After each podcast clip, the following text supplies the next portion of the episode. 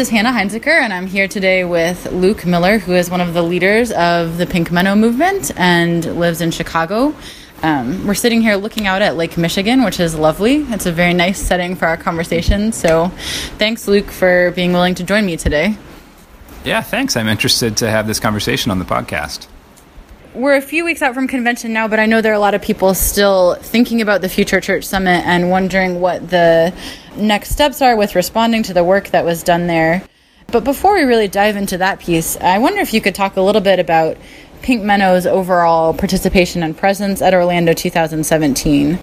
I know you all had a room where you hosted a variety of events. You were involved in a number of seminars. Um, some of the events, like an inclusive worship service, were integrated into convention this time. How did you all plan for your presence this year, and was it different than past years?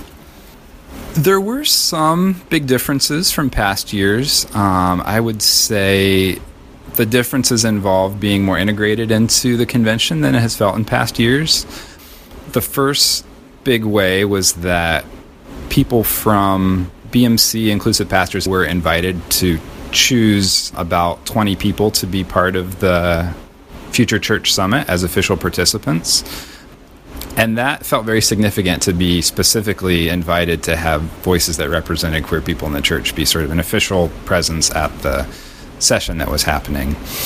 So a lot of our energy and focus went into that, which was something completely new from from the past. Um, in the past, we've kind of had to force our way into those spaces to even have a voice, even if we're the people they're talking about.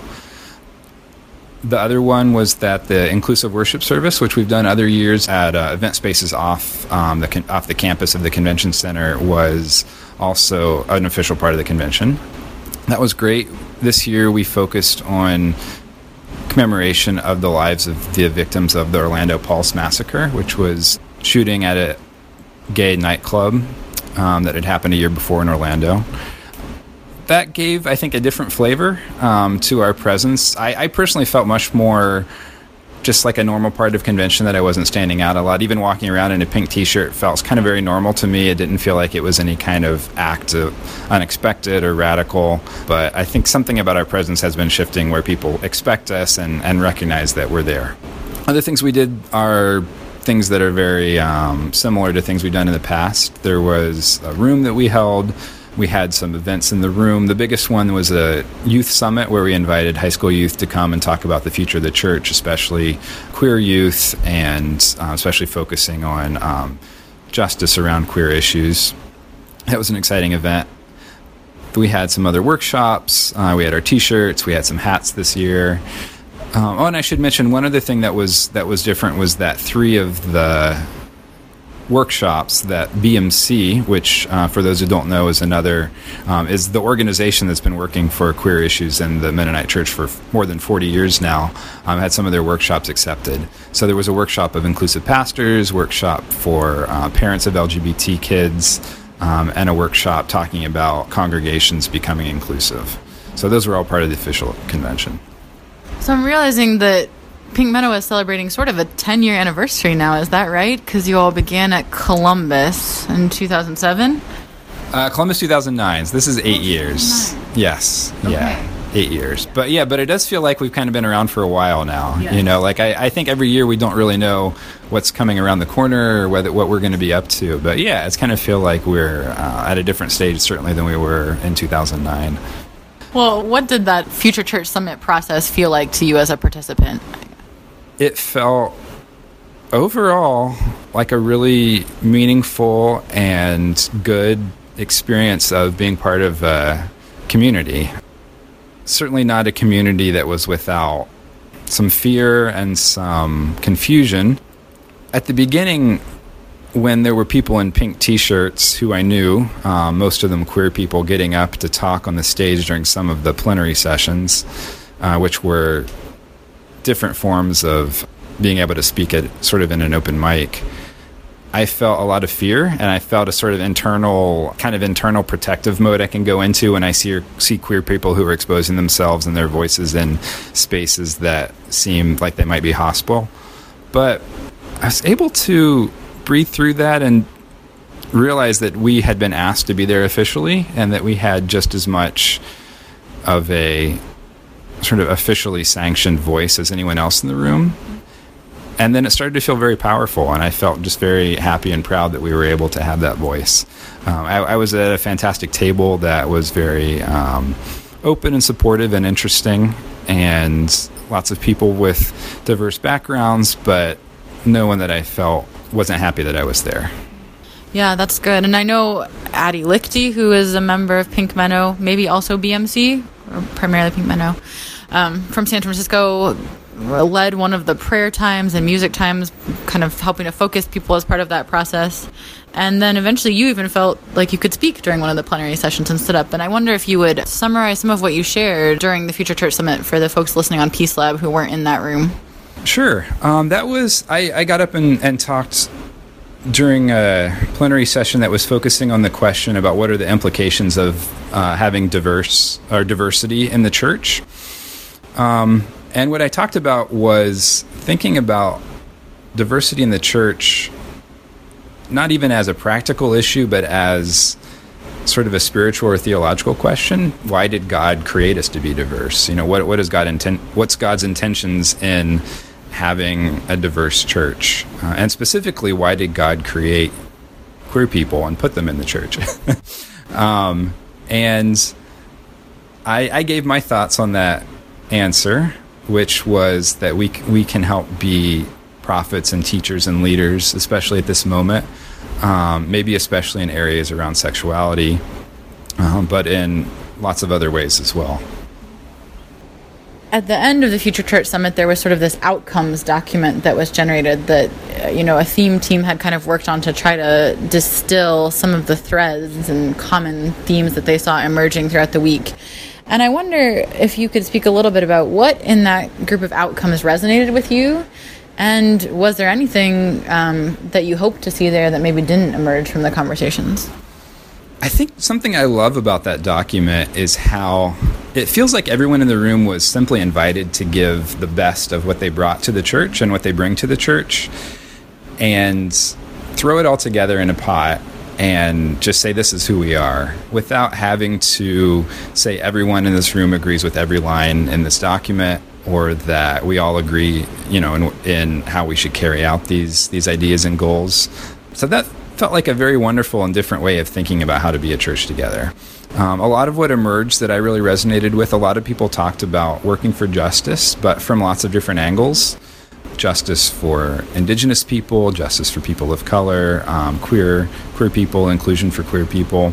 I think what overall emerged from that was how the church can't necessarily pick and choose to focus on one specific justice movement for another, but that working towards justice in, in an overarching sense is central to who we are as a church. At a certain point, the theme team announced when we were talking about what was central to us to a church that it was Jesus, community, and peace. Which, and then everybody in the room kind of laughed because those are the themes that you know always tend to come out when Mennonites actually get down and talk about who we are. And uh, there was certain there was a certain comfort in me feeling like, yeah, you know, that's who we are, that's who we've been, that's who we're pretty much going to be in the future. There wasn't necessarily specific actions for how to move forward that came out in that document. I don't think there was necessarily time to do that in the Future Church Summit, and maybe it wasn't the right space or format. So while it'd be great to see specific actions come forward from it, I understand why we didn't get to that as part of the process. Yeah, and this sort of brings us to kind of the final movement in this process, which, for those who weren't there, you know, the Future Church Summit met and included folks who were not delegates. I think about 100 individuals who had been invited in. Part of that was invitations to constituency groups for people of color to invite more people, some of the folks that BMC and Inclusive Pastors helped to select. And so, in that final delegate session, there's this time when the executive board presents a resolution asking for delegates to kind of take action to affirm this as the direction for the denomination. There's kind of this open mic time, and several people speak during that time, kind of raising some concerns about calling this a direction. The resolutions committee amends it to include this word saying that we're going to use this document kind of for discernment moving forward. That movement has had a lot of conversation about it and what the change in that language meant, especially because I think discernment has had some loaded connotations in Mennonite process. And you actually blogged after the convention about this final delegate session. And one line that stuck out to me as I read your post, and I'm going to read it here to make sure I get it right, is Mennonites, your violence is smooth and soft, and you pack your tongue screws in the mushiest, darkest velvet. And I wonder if you can talk a little bit about this delegate session and unpack a little bit about what felt so disappointing about that session to you. Sure, yeah. The violence that can come through in Mennonite process that I've noticed tends to happen in a way where people don't even necessarily think about what's going on. Everybody is thinking of themselves as doing something necessary or good. And another theme that always comes up is that language is used to obfuscate and hide rather than to form any kind of clarity. It's, it's, I think Mennonites have a tendency when there's controversy or fear to hide behind vague language that keeps people from finding out about each other and about what each other believe rather than clarity. so that's part of what I was getting at in the in the blog post. And what happened in that last short rushed delegate session after the Future Church Summit was maybe a, an echo or a, or a small mild version of that. And I, I think especially back to the membership church guidelines resolution at Kansas City as maybe a very much more major and uh, consequential version of that of that form of violence, where vague language is pushed through an unclear process where people don't actually know the outcomes of what they're voting on, and then the people with power are able to take the wording and do something they wanted to do with it. That last session, there was some anxiety expressed about the document that had been produced and about the language that we were going to use to offer the document to the church and to give it any kind of power. Um, and when it comes down to the exercise of power, I think that's where Mennonites can really fall short of analyzing truly what is happening and what is the actual will of, of the church. So the fact that, that a few people expressed anxiety about the word direction was never hashed out to mean what do we actually want to do with this document and what's the language that can capture that. Rather, it was just walking back the language, putting something up there that still felt, to me, still felt to most people in the room like it was affirming the document, and then never really talking about well, what's the difference between this resolution and, and the one that eventually got passed. Do you have thoughts about that word discernment specifically and how it's been used? One thing that I think many people have acknowledged, is even the resolutions committee, is that the process itself in the delegate session was not consistent and was rushed in a way that didn't end up necessarily being helpful. But is there something about that one word that also signals something? True discernment implies connection among people and mutual vulnerability and is a process that has to be taken with utmost care, especially when happening in a large group of people, diverse group of people who don't know each other very well. This, I think the smaller the group, the more people know each other, the more know, organic and and of the spirit discernment can be. I think in a institutional context, that word has been used to. It's been used in a way to mean something that is different than what true discernment means. it often means we've just decided not to deal with something or that it would be too painful or scary to recognize what's really in the room. So we're going to tread water and hide things from each other for as long as we can. Well, so now here we are, almost, not quite two months past the convention and the Future Church Summit. And it sounds like there were some things about that outcomes document that felt really good to you. And I wonder if you could say more about how or if you think that document will continue to be engaged by BMC or Pink Menno, and also, I guess, if you might have hopes for how that document would be engaged by the church. I think the document is actually pretty amazing that it's happening right now in the Mennonite church because it's, in my mind, a good starting point for addressing where maybe we are as are at as a broader society. Um, we, we, were chatting a little bit about how it's strange to be thinking back to Future Church Summit when Charlottesville has happened and there's been this new visibility of uh, forces of white nationalism and white supremacy and in the country that I think a lot of us are sort of emotionally, spiritually reeling from. And I think there's a sense that there's a spiritual crisis in the country in general. And I, I think that the Future Church Summit document is, is maybe a way of starting to realize as a church that that is central to what we have to work on. Um, something we've been talking about in BMC and Pink Menno within the last couple years, conversations that I've been part of, is how we as a as a justice movement can't be just about specific changes to specific rules in some specific institution, because ultimately that's a fragmented and and view of, of what justice is. And that if we can't work towards goals of justice that are inclusive of everyone and find ways of making connections between the the violence that's done with heterosexism and the violence that's done you know forces of white supremacy or the doctrine of discovery other forms of institutionalized violence that have happened in our society and our church um, that we we can't really move forward for justice so I think the Future Church Summit was, to, to me, the document feels like the beginning of a great conversation. And it feels like maybe the beginning of some connections are being made that, that have to come together. Yeah, so as a participant myself in the Future Church Summit, this is maybe one of the first processes that I participated in the church that felt I don't know, I was going to try to use something other than the word intersectionality because that's become such a buzzword, but really, I think it was one of the first times when I started to see people making connections between the ways just different systems of oppression are interlocking with one another. And so we can't try to address one piece of it without understanding how it's connected to others, or else we're not going to get very far. So that's hopeful to me, I think. Something I've been thinking about too is how conservative voices were and weren't integrated into the Future Church Summit. What what I, what I have hope for in the future is this idea of everyone just offering the best of what they have to bring, and I'd be interested in in what it would look like if that was the paradigm people were working on in the future, rather rather than having something that people felt like they had to control about whatever everyone else thought about what would it simply look like if there were if everyone was invited to, to offer to everyone else the best of what they have to bring I think that might cut through a lot of the divisions that have kept people who have their own individual silos of justice they're working for from making connections with each other.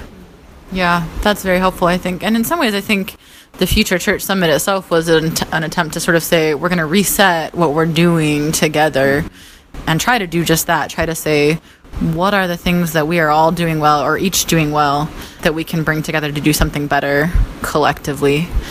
And it'll be interesting to see where that goes moving forward. One thing that has been incredibly fascinating for me in, in reading uh, opinion pieces, comments on Mennonite publication websites, um, and just any anything else I can get my hands on that, that Mennonites from across all sorts of spectrums of belief and opinions are talking about is that every single person who's mentioned queer issues has had something like the phrase, "We know that the issue is only going to go in one direction and that the church will be inclusive of queer people at some point in the future. I've, I've been fascinated by that. By I hear I've heard conservative people say that. I've heard moderates people say that. I've heard you know progressives say that, and I keep asking myself why is that happening in this moment? And for me, I'm I'm thinking it.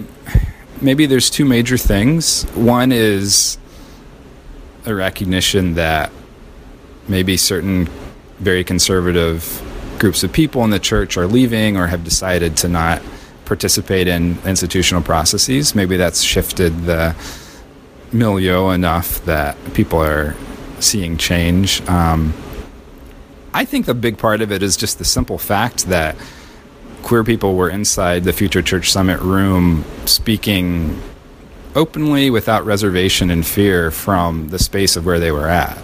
And once people experience that, they recognize that how you can't just eliminate that group of people and that voice from existing. It's felt like a very rapid shift. I don't. I, I felt in Kansas City that that I, I would have been very surprised to hear anybody use that kind of language. Hmm, That's interesting. Um, and you're right that there has been a lot of reflecting on the general direction. I, some someone has used the word drift in some ways to imply that it's not intentional, but that that's how we're moving, and it is. And I'm not sure that's quite right. I think it's it's some of both, and I'm not quite sure what all has coalesced in the last two years. But the spirit of Orlando felt different to me. I don't know if it felt that way to you. At the Kansas City convention, there are more tears than I have seen at a Mennonite Church USA convention in a long time, I guess. I think it connects back somehow to what we were talking about of intersectional justice. And I'm not, and these are vague ideas, and I'm not sure exactly how to put them into words, but I think there was something in the Mennonite church that needed to break that maybe has broken, and maybe we're now experiencing glimpses of what a wholeness could be on the other side of that. Maybe part of what's broken is a sense of a kind of ethnic Mennonite, of a, a centrality of a Mennonite ethnic identity that has been unspoken in some ways that maybe we joke about, but they don't really recognize the, the power that that can have to keep the church from fully becoming who it should be. And maybe part of what broke through at Kansas City was just a realization that holding together an institution with simply for the sake of not changing or not recognizing difficult breaks that need to happen. Um, I think we've kind of dealt with that and moved beyond that, and now we're open to what might might be able to happen on the other side. So if it it feels like the people who at least the people who are showing up at the convention and who still want to be there are bringing some exciting things that can happen in, in the future. Very good. Well, thanks, Luke, very much for taking the time to talk with me for Peace Lab. Yeah, thanks, Hannah. I'm, I'm very happy to be part of the conversation and kind of fascinated to think about where we'll be next.